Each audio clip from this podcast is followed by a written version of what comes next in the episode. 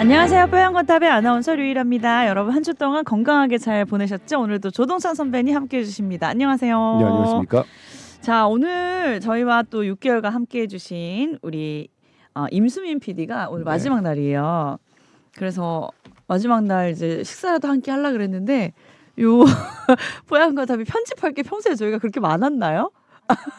네. 그런 게 아니라고? 어, 네. 시간이 없다고 우리랑 밥을 못 먹겠다는데 네. 어, 오늘은 NG가 나더라도 거침없이 네. 모든 걸 그냥 날로 보내드리는 네. 방송 한번 할까요? 오늘은 그냥 네. 그냥 바로 갑니다. 편집 없이. 그럼 밥 먹을 수 있어요? 근데 유리 아나운서가 네. 평소 그 말하는 그런 음. 습관이나 이런 걸 보면 음. 편집이 어려울 수밖에 없겠어요.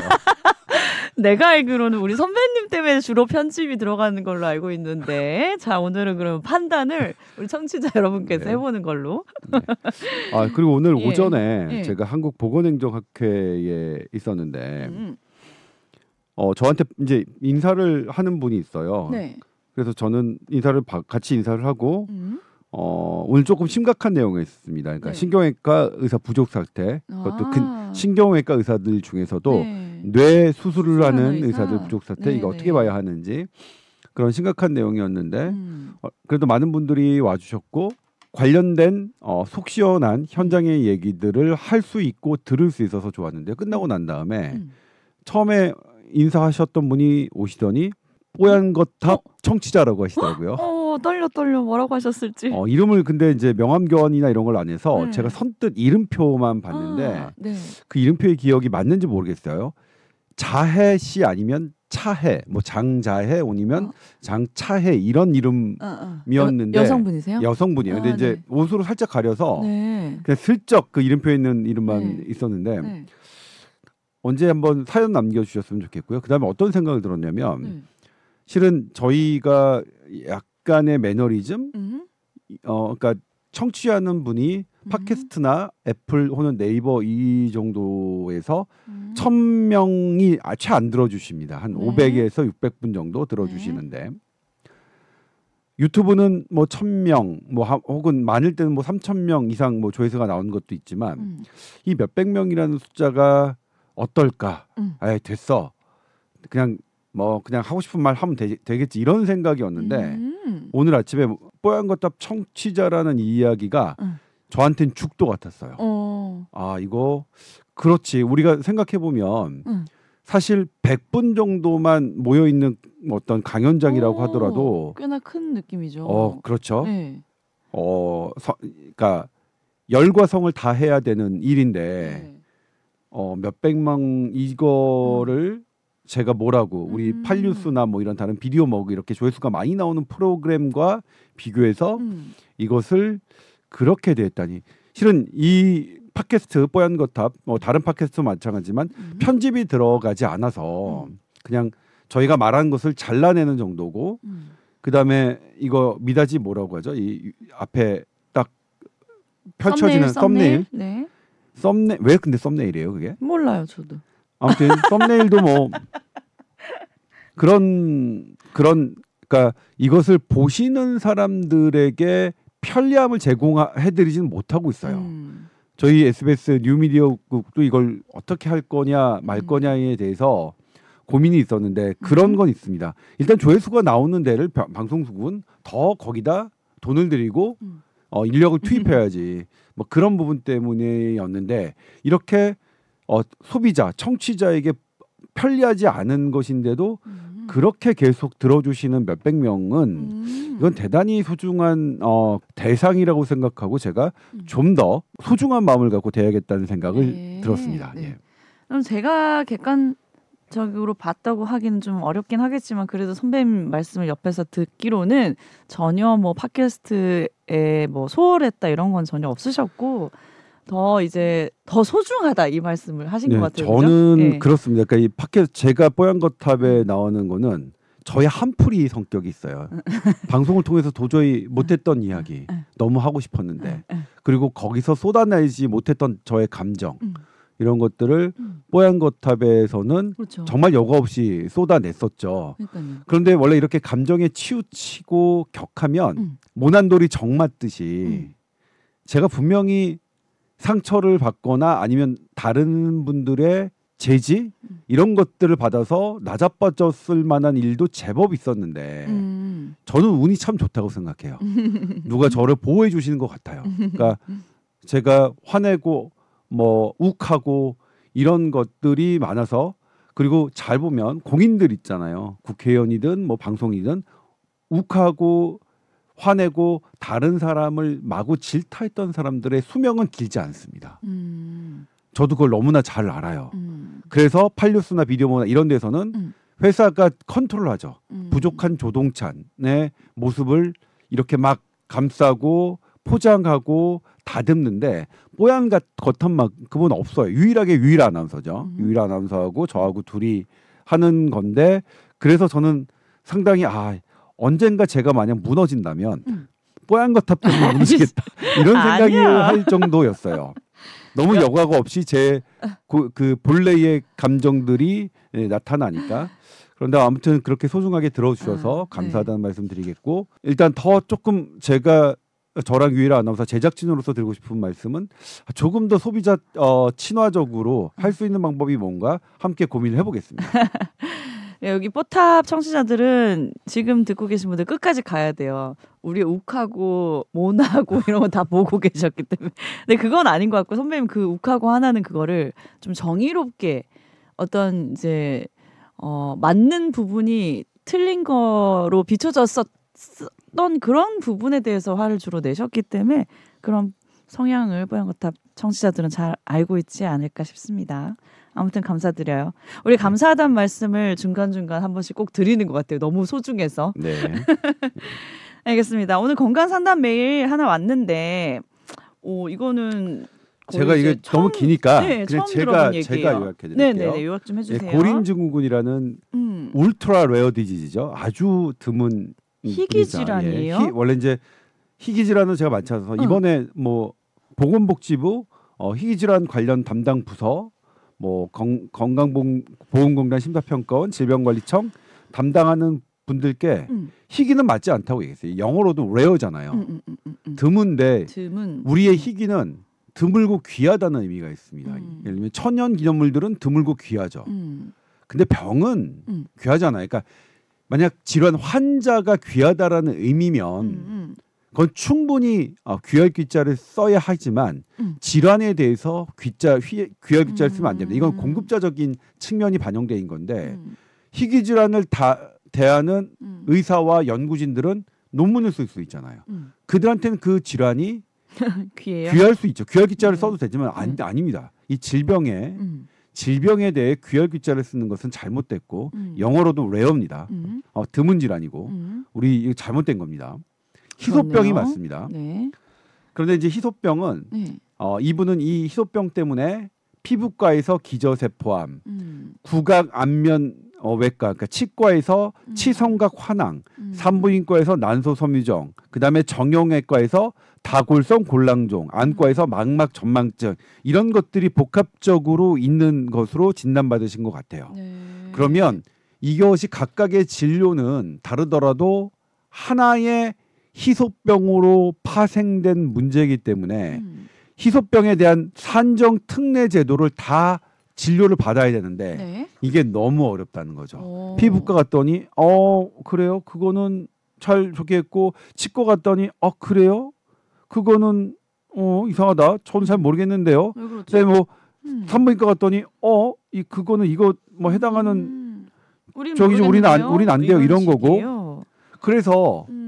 보건복지부에 질의했더니 그런 판정은 해당 의료진이 현장 의료진이 판단하는 것이라는 원론적인 걸 했죠. 그러니까 원래는 맞습니다. 음. 해당 의료진이 원로 야이 그러니까 예를 들면 이제 피부과 교수님께서 음. 아이 피부암은 음. 그냥 단순히 암 특례를 받는 게 아니라 희소병 때문에 생긴 암이니까 음. 희소병 산정 특례를 받는 게 맞습니다. 음. 그게 더 어, 보, 그 보장이 많이 되니까. 네.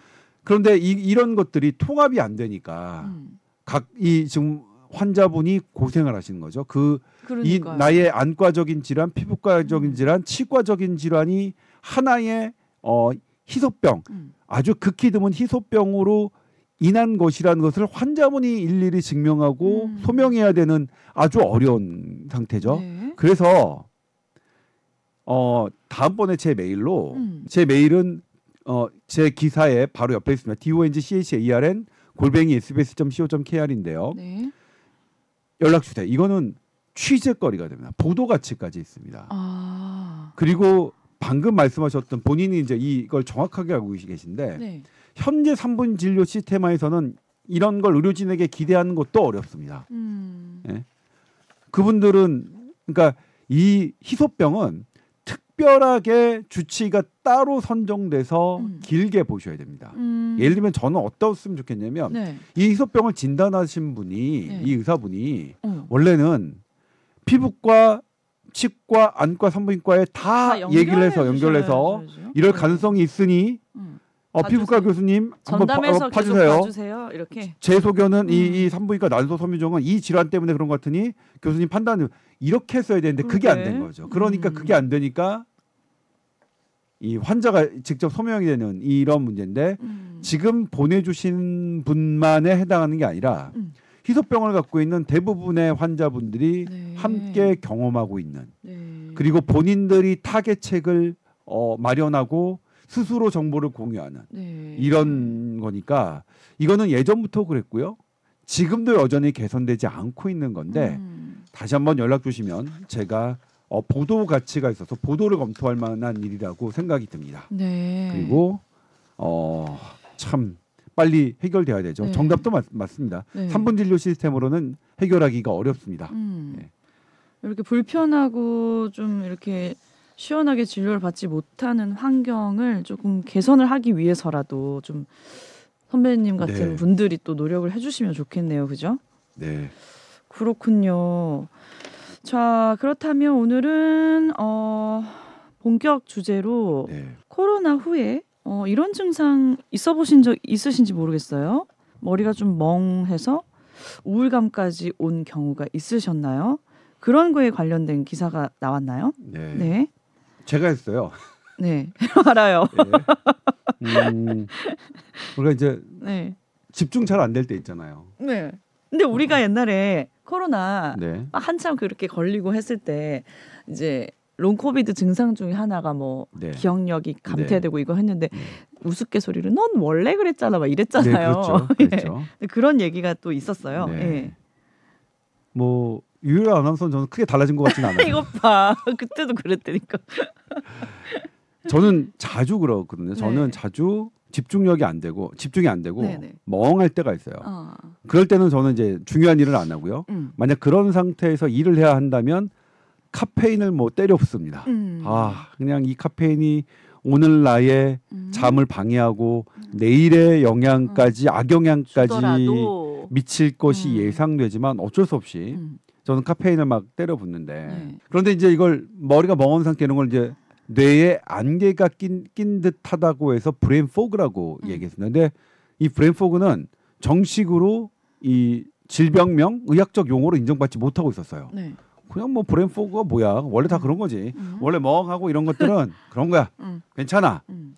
그랬는데 코로나 19 때 네. 코로나 19를 감염된 분들이 음. 머리가 멍하다. 음. brain fog가 너무 많아진 거야. 음. 그러니까 의학에 입증될 대로 연구가 되지 않았던 brain fog가 코로나 19를 계기로 본격적으로 연구됩니다. 아.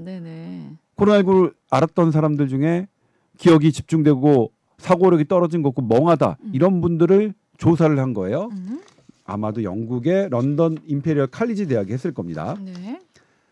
그런데 실제로 음. 언어력, 음. 사고력, 뭐 이런 논리력이 음. 다 떨어졌고요. 음. IQ까지 떨어졌습니다.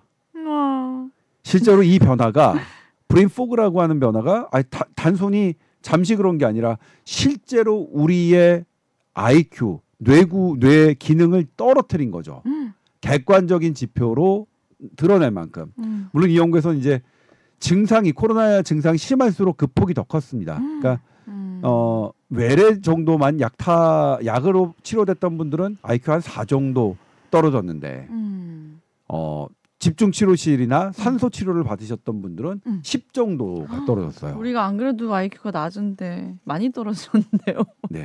물론 이게 이제 계속 그렇게 떨어질 것이냐 아니면 어, 회복할? 것이냐 어, 그것도 궁금한데요. 그 부분에 대한 연구는 안 나왔습니다. 음. 그 부분은 또 하고 있겠죠. 네. 이 런던 임페리얼 칼리지 대학이.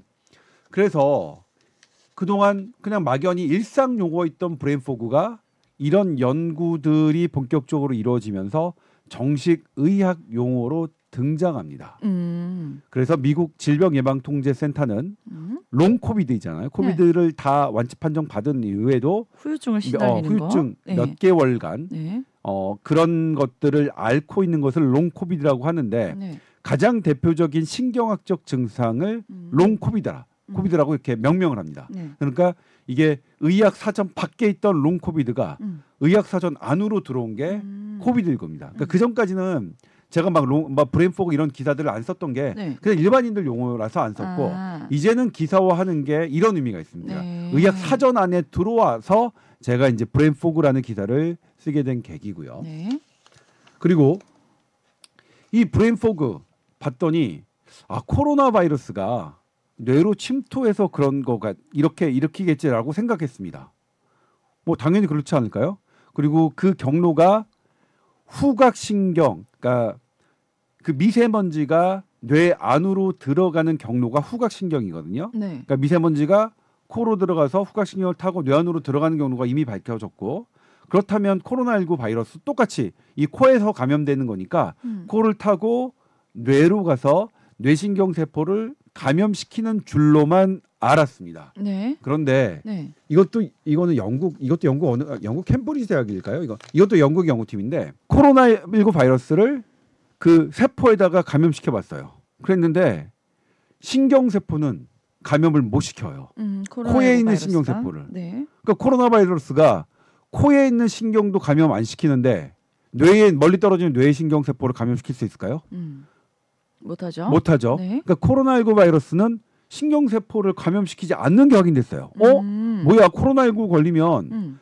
뇌 증상도 나타나고 뇌 음. 그러니까 뇌. 후유증도 나타나는데 아니 코로나19가 신경 세포를 감염시키지 못해. 상반되는 서로 충돌하는 팩트들이 나왔어요. 네. 그럼 뭐야? 뭐야? 코로나19 걸렸을 때 왜 뇌는 악영향을 받는 거지? 음. 봤더니 음. 염증이었습니다. 음. 코로나 바이러스가 코의 염증, 우리 몸에 염증을 일으켰던 염증 물질이 네. 뇌를 타고 뇌 안으로 들어가서 그 염증 물질이 뇌염증을 유발시키는 겁니다. 음. 그리고 여기서 또 하나 바, 그 밝혀진 게 뭐냐면 이 뇌, 염, 뇌에는 특별한 방어막이 있습니다. blood brain barrier라고 하는데 네. BBB라고 해요. 네. 이 BBB는 삼중막으로 돼 있어서 우리 혈액에 나쁜 게 있어도 뇌로는 못 들어가게 하는 거예요. 왜 네. 뇌는 대단히 소중하니까. 네. 이거 우리 몸에 딱 뇌만 있습니다. 이 완벽한 이 방어 장치는. 음. 근데 이 염증 반응이 이 BBB를 약화시켜요. 음. 그러면 이 염증이 지가 자체로 들어가는 것도 문제지만 이 방어막을 더 허물어뜨 들여서 원래 뭐- 내 몸에서는 안 들어가던 독성 물질도 뇌로 들어가는 거죠. 음. 그러니까 염증이 염증을 더 악화시키는 악의 순환고리가 이 여기서부터 발생된 거죠. 아. 그런데 네. 이게 뇌를 염증시켜서 머리를 멍하는 것에 대해서만 그치는 게 아닙니다. 그럼 또 무슨 증상을 일으키나요? 우리가 우울증, 음. 우울증이 표준 치료제가 있습니다. 네. 어, 이 표준 치료제는 세로토닌이 음. 소모되는 것을 방해하는 겁니다. 음. 방해해서 우리 몸에서 세로토닌이 뭐 이렇게 음. 잘 유지될 수 있도록 음. 그리고 표준 치료제고 어느 어느 정도의 이상의 우울증은 상담이나 이런 걸로 해결되지 않습니다. 음. 으쌰 으쌰. 음. 너무 무리하지 마. 그 마음의 문제야. 화이팅 우리, 이런 걸로 안 돼. 기도하자. 안 됩니다. 안 됩니다. 그럼 그런 약물 약입니다. 음. 예, 약이어야 이 돼요. 효과가 어느 네. 정도 있다는 거네요. 네. 그 표준 치료제죠. 그래서 네, 네, 표준 치료제로 잡아 자리 잡았습니다. 네. 적어도 20년 이상. 지금도 여전히 이 항우울제는 음. 표준 치료제입니다. 네. 이것도 뭐- 뭐냐면 어 코로나 걸려서 막 40도 펄펄 끓는 애한테 해열제 줘야죠. 음. 그런 애한테 야 너 기운 차릴 수 있어. 정신력의 문제야. 기도 같이 기도하자. 음. 이런 것과 다르지 않습니다. 근데 네. 그런데 표준 치료제가 음. 안 듣는 사람이 있어요. 음. 어그 비율이 한 27% 정도 돼요. 오. 뭐지? 네. 얘네 왜 안 들어 표현 치료제가 음. 어떤 차이가 있을까 여러 가지를 해봤, 해봤겠죠. 네. 해봤더니 딱 차이가 나는 게 음. 염증 반응 수치예요. 어. 표준 치료에 잘 듣지 않는 우울증 환자는 염증 수치가 높아져 있어요. 오. 그리고 우울증 치료를 아예 받지 않는 사람도 염증 수치가 올라가 있어요. 음. 그리고 우울증이 없거나 우울증 치료가 된 사람 염증 수치가 낮아요. 오. 이 염증, 뇌의 염증이라는 것은 우울증과도 어마어마하게 관련이 있다는 거죠. 염증이네요. 네. 그러니까 우리가 지금 순번을 따지면 음. 뇌 어떤 뇌 염증 반응이 일시적으로는 brain fog 단기간으로 물론 brain fog는 지금 연구가 진행되고 있는 거니까 이 기간이 얼마나 될지는 좀 지켜봐야 될 일이고요. 네. 그런데 지금 우리가 생각했던 마음의 병이라고 하는 우울증이 음.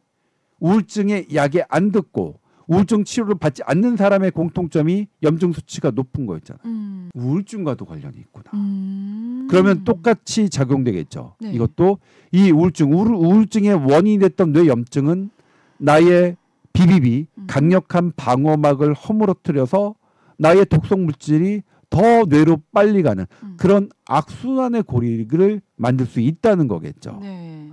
그래서 실험적으로는 음. 항우울제와 항염증제를 동시에 치료하는 임상이 진행됐습니다. 네. 아직 정설로 받아들여지진 않지만 효과가 더 있다는 연구 결과입니다. 네. 그러니까 우울증을 단순히 호르몬, 호르몬은 분명히 세로토닌과 관련된 분명한 문제는 이미 20년 동안 입증됐는데 음.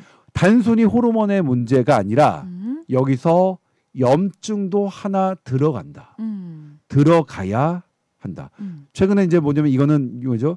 우울증은 마음의 염증이라는 책이 나왔습니다. 외국에서 나온 책이고 그게 우리말로도 번역돼 있었는데 네. 어 제가 그걸 언제 타이밍 봐서 해야 될까 했다가 네. 이번에 brain fog를 보고서 다시 한번 그 내용을 이제 접목시킨 건데요. 네. 그래서 우리의 우울증을 네. 좀더 냉정하게 네. 과학적으로 이제 들여다볼 필요가 있겠죠. 음. 그러니까 이 내가 우울한 것 그리고 그 우울이 염증 반응이라면 제때 치료받지 않으면 그거는 악순환의 고리를 탈 수밖에 없다는 게 음. 지금 나왔던 거죠. 음. 그리고 그 지금 이제 의료 의료진들이 이제 어디에선가는 이걸 더 좀 더 연구하겠죠. 그러면 약으로 음. 항우울제 대신와 and 음. 항염증제가 어떤 항염증제가 잘 들을 건지 음. 이런 부분들을 아마 어 세계 석학들이 연구를 하실 것 같고요. 네. 우리는 이제 그렇게 되면 우울증을 좀더 음. 좀더수 있는 이전보다는 예, 좀 더 하겠죠. 늘어났네요. 예. 네. 그런데 우리나라는 우울증이 좀 더 특별한 의미가 있죠. 있죠. 우리는 네. 자살률이 OECD. 최고 국가니까요. 네. 네. 제가 계속 말씀드리지만 우리나라 OECD 다른 지표들은 원탑 아니면 투탑입니다. 가장 의료 OECD 헬스 데이터를 기준으로 한 우리나라의 건강 지표는 뭐 최고입니다. 음. 그리고 우리 국민이 GDP당 지불하는 비용은 낮습니다. 음. 그러니까 이런 나라 음. 이 국민이 돈을 적게 내면서 음. 아주 아웃컴이 좋은 나라는 음. 최고네요. 어, 어. 최고입니다. 네. 그러니까 이런 이런 나라를 두고 음. 영국, 영국은 우리나라보다 돈을 더 많이 내고 아웃컴 더 안 좋습니다. 음. 독일 마찬가지고요. 스페인, 이탈리아 마찬가지입니다. 이런 나라들과 비교해서 우리가 그 나라로 따라가야 된다고 주장은 정말 말이 안 되고 음. 정치적 선동입니다. 다만 우리도 전교 1등도 부족한 과목을 보충해서 공부해야 되듯이 네. 우리에게도 그런 측면이 있었고 그 측면 중에 하나가 현재 벌어지고 있는 중증 환자의 응급 체계, 필수 의료의 응급 체계의 문제 이런 부분들 우리가 네. 공부해서 좀 더 고쳐 나가야죠. 고쳐 나가야 네. 하고요. 어, 다른 나라보다 못하는 게 아니라 지금 우리나라에선 이게 제일 부족하니까 음. 그 다음이 자살률, 음. 그 다음이 재난적 의료비. 음. 그러니까 이 그러니까 재난적 의료비로 가정이 파탄되는 그 음. 숫자인데 이거 물이 미국보다도 높습니다. 음. 이거는 우리나라의 진료가 이렇게 싼데도 음. 왜 이렇게 의료비 때문에 가정이 파탄 나는 사람이 많을까? 네. 이런 분들 때문이다. 우리 소개했던 네. 희소병 환자들이 이런 네. 이, 이분들의 약값은 몇억 몇십억인데 음. 아이가 그렇게 아파요. 제도 밖으로 이제 나가 있는 분들인 거네요. 네. 네. 아이가 아파요. 네. 그럼 5억 10억 어떻게 하겠습니까? 부모가 5억 10억 집 팔아서 집 하죠. 차 진짜. 팔아서라도 하죠. 네. 제가 지난번에 말씀드렸던 군산의 SMA 환자, SMA가 우리말로 또 어떻게 될지 모르겠네. 척수성 근위축증 환자. 음. 군산에 있는 자기 집, 그다음에 군산에 있는 자기 누나네 집, 러시아에 있는 장인어른의 차 다 팔아도 10억밖에 안 돼가지고 음. 10억밖에 10억이 모자라서 못, 애한테 치료 못한 거예요. 음. 뭐 그런데 어쨌든 그렇게 했다면 그 집안은 파탄 나는 거죠. 음.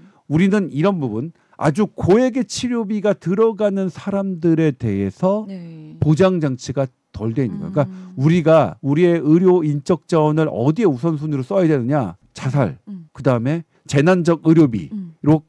파탄 나는 가정을 막는데 우리의 인- 인력을 써야 됩니다. 음. 나머지는 나머지를 먼저 하겠다는 것은 느슨하죠. 음. 우리가 가자, 우리가 잘하고 있는 것에 더 무언가를 쏟아붓겠다 느슨합니다. 음. 제가 보기에. 음. 그래서 제가 몇 번 말씀드렸지만 제가 희소질환 이런 부분에 관심을 가져야 될 수밖에 없는 건 네. 저의 개인적인 취향이 아니라 아. 우리가 갖고 있는 문제의 1번, 2번이기 때문입니다. 네. 자살률도 그런 의미. 우리가 갖고 있는 문제의 1번이라고 합니다. 네. 생각합니다. 그래서 우리가 갖고 있는 모든 것을 저는 여기에 적용합니다. 음. 어, 지역 사회에 뭐 무- 예를 들면 지금 간호법 뭐 하는 무슨 법 무슨 법이 지금 우리가 갖고 있는 1번과 2번의 문제를 해결하는 데 도움을 줄 수 있느냐. 예를 들면 오- 오늘도 소아중증 환자의 센터를 늘리겠다고 하는데 그런 센터들이 진짜로 자살률을 낮출 수 있고 재난적 의료비를 낮출 수 있는 있는 것이냐. 저는 거기서 딱 봐요. 그게 회의적이면 그냥 탁상 공론이라고 제가 얘기하는 거죠. 네. 이분들한테는 사실은 센터가 아니라 음. 그 기금이 중요하고요. 그리고 지금 의료진에서 이분들 지금 그러니까 지금 현재 있는 병원에서도 이런 분들이 잘 해소가 안 되잖아요. 지금 이분 국내 최고 대학병원 가셨는데도 네. 잘 어렌지가 안 되는 거잖아요. 네. 그럼 일단 이 뭐 이 국내 최고 대학병원 왜 그러냐면 너무나 바빠요. 음. 너무나 바쁘기 때문이에요.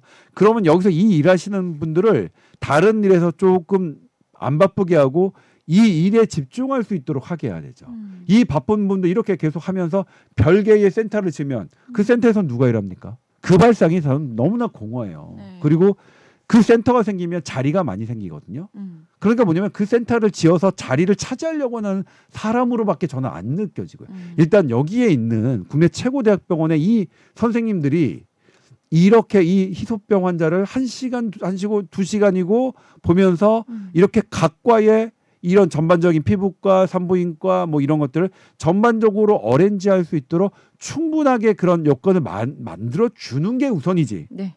이것에 대해서 아 그러면 우리는 희소질환 센터를 또 건립하겠습니다. 건립하겠습니다. 거기서 누가 일하는데요? 네. 지금 있는 사람도 다 버거운데 음. 예. 그런 측면에서 음. 어 봐야 되고 그래서 지금 다시 네. 다시 우- 우울증 자살로 네. 들어가면 우리는 자살을 낮추기 위해서 많은 노력을 해야 되는데 음. 이 부분에 대해서 이제 제가 좀 말씀드리고 싶어요. 자살의 근본적인 이유는 경제, 교육, 고립화 이런 사회적인 문제들 때문입니다. 네. 사회를 고치는 게 근본적이긴 해요. 네. 그런데 그분들이 내가 돈이 없어서 직장을 잃어서 친구들과 아, 가족과 사별해서 이런 것들이 자살 직전으로 가기까지는 대부분 우울증이라는 질병을 담 거칩니다. 음. 그래서 일차적으로 걸러낼 수 있고 막을 수 있는 게 이 우울증이라는 단계예요. 네. 물론 우울증만 잘 치료한다고 해서 해결되지는 않겠죠. 네. 사회 이런 이런 문제가 해결되지 않는데 일단 내가 나는 어 바이러스가 내가 계속해요. 열이 나요. 근데 해열제만 준다고 음. 이 바이러스를 잡지 않는데 어 해열제만 준다고 내 몸이 낫지는 네. 않는 것처럼 네.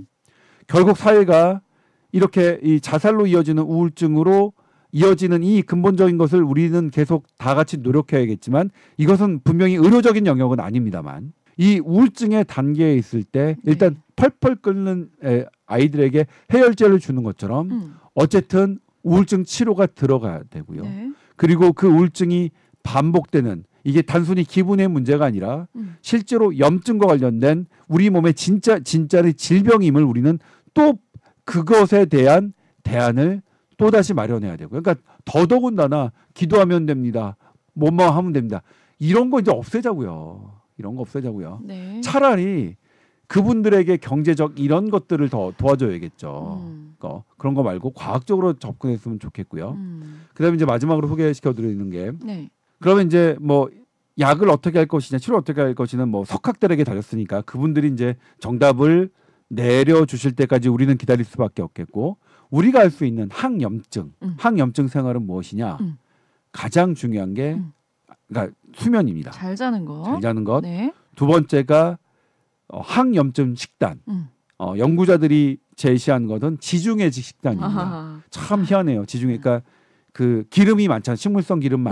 많고 네. 저기도 있지만 뭐 고기도 있고 어. 심지어는 와인도 있잖아요. 어. 되게 이상해요. 와인, 와인을 많이 마시는 사람들이 알코올 되게 해로운 건데 음. 그런 사람들이 심장병 질환을 딱딱 해보면 물론 높다는 것도 있지만 만만치 않게 낮다는 것도 있어요. 저는 결국 어떻게 생각하냐면 그 지중해 식단은 식단이 아니라 식문화가 아닐까? 음. 그것을 하나의 스트레스를 그러니까 한두 시간이고 세 아. 시간이고 떠들고 웃고 웃고 있다. 떠들면서 나의 스트레스를 낮추는 음. 저는 식단이 아니라 식문화라고 저는 생각해요 아, 개인적으로는? 요건 제 어. 개인적인 생각이고 네. 그 다음에 적당한 운동입니다. 음. 적당한 운동은 이라고 하는 것은 과도한 운동도 염증 수치를 음. 느리게 되고요. 네. 네 번째 마지막이 고립화. 음. 외롭게 되는 것은 안 됩니다. 음. 그러니까 제가 일전에도 말씀드린 적이 있는데 음. 보건 그러니까 고령화 친고령화 사회 그러니까 초고령화 사회에 도입 그 진입한 그런 나라에서 노인들을 센터를 만듭니다. 각각 집에 있는 사람을 그냥 이낮 동안이만이라도 함께 있어요. 음. 그게 고립화가 그 치매와 이 염증을 가속화시키기 때문입니다. 음. 이네 가지를 안 하는 것. 그러니까 나 혼자 지내는 게 아니라 사람들과 어울리면서 지내는 것도 중요하다. 근데 이 네 가지 중에서 네. 가장 중요한 건 뭐예요? 수면입니다. 음, 잘 자는 수면입니다. 거. 네. 알겠습니다. 그래서 첫 번째였군요. 네. 아, 염증 때문에 또 우울증이 생길 수 있다는 얘기가 또 새롭게 들리기도 했네요. 그 선배님 카톡 그 사진 보면은 그 네. 책 하나가 올라와 있던데 네. 선배님이 쓰신 책이더라고요. 아, 제가 썼어요. 제가 네, 무슨 책이요? 그러니까 생각하는 인문학이라는 그런 음. 시리즈가 있었어요. 네, 네. 근데 이제 그게 24가 뭐, 뭐 과학, 경제, 역사 뭐 이런 게 쭉 있었겠죠. 네. 근데 이제 의료에 대해서도 뭐 생각해 보고 싶다. 그래서 음. 10대 어린이 청소년을 대상으로 음, 의료에 대해서 음. 하는 책을 썼는데 음. 약간 논술 디베이트 이런 거랑 도움이 될 만한 그런 책이네. 그렇죠. 그래서 어 이걸 그래서 제가 이제 적극적으로 네. 학생들을 대상으로 쓴 책이니까 음. 제 주변인 분들한테 적극적으로 알리진 않았어요. 음. 뭐 사실 뭐 인문학에 관심 없잖아 유일한 아나운서. 제가 그러니까- 왜요? 관심 있죠 왜? 아니 생각 그러니까 아이들 어린이 대상으로 했는데 음. 근데 이제 지금 보니까 음. 제가 반응을 보니까 음. 초등학생이 읽기엔 조금 어려운 것 같아요. 내용이 내용이 그러니까 저는. 원래 초등학생이 또 읽을 정도로 쉽게 쓴다고 했는데 그런 것 음, 같고 음. 중학생, 고등학생이 음. 특히 이제 예를 들면 이제 논술을 앞둔 의료 분야의 논술을 앞둔 학생이 읽으면 음. 어 도움이 될 것 같은데 이제 음. 그거는 이제 대상이 적으니까 어. 제가 이제 폭넓게 막 이렇게 뭐 이렇게 알리거나 그러고 음. 있지는 않은데 아무튼 음. 그렇습니다. 아, 제가 그래서 지금 어. 중고생을 둔 제 주변 사람들에게는 네. 제가 그냥 나누어 드리고 있어요. 아. 네. 제 수준으로 읽어도 딱 이렇게 기본적인 정리가 될 만한 수준에 쉽게 이렇게 이해할 수 있을 것 같은 느낌의 책이었어요. 보니까. 아무튼 그렇습니다. 네, 많은 일을 하시네요, 선배님. 이 책도 쓰시느라 바쁘셨겠어요. 바빴어요. 바빴어요. 나는 웬 뭐 동화책을 쓰셨나고 자세히 봤더니. 제가 그랬군요. 어딜 동화책을 씁니까? 마음 표지가 표지가 그림이 돼 그렇죠. 마음이 동화 같지 않은데. 아, 네. 그 제가 지금 책을 쓰면서도 네. 아, 참 어떠한 경험이든 나에게 유익하지 음. 않은 경험은 없다고 다시 한번 음. 느꼈는데 음, 쉽게 써야 되니까 쉬울 줄 알았어요. 음. 대충 쓰면 되겠지라고 했어요. 음. 와, 쉽게 쓰는 게 더 어렵나? 쉽게 쓰는 게 엄청나게 어렵다는 것을 아. 다시 알았고 그래서 다시 이제 저 책을 쓰면서 느꼈던 음. 게 기사도 쉽게 써야 되는구나. 음. 내가 완벽하게 취재를 덜 하- 고민을 덜 했을 때는 어렵게 있는 그대로 쓰면 돼요. 아, 음, 그런데 이걸 쉽게 음. 시청자가 알아들 으실도록 어. 어. 떻게 요약하려면 어, 다딱 이게 잘 뭐다 하는 알아야 핵심을 되네. 하려면 음. 제가 훨씬 더 공부를 많이 해야 되고 그러니까 음. 내가 나의 기사가 어려웠다는 것은 음. 나의 공부가 덜 된 것임을 적었으면서 아, 제가 딱 중학생 정도의 이제 수준이니까 제가 알아들으면 잘 쓰신 거예요. 실제로 책은 안 보셨잖아요. 아, 제가 안 봤는데 느낌이 딱 저한테 수준이 맞을 것 같아요. 알겠습니다. 자, SBS voice news 골뱅이 gmail.com으로 또 다양하고 궁금한 이- 이제 이야기들이 있으면 건강 상담 메일 보내주시기 바랍니다. 네. 자, 오늘은 여기까지 네, 할까요? 그 이런 네. 사연도 좋고요. 이런 사연은 사연으로 보도 가치가 있어서 음, 저에게 음, 꼭 메일 꼭 주시라고. 주셨으면 좋겠습니다. 네, 알겠습니다. 고생 많으셨고요. 다음 주에 뵙겠습니다. 감사합니다. 네. 네.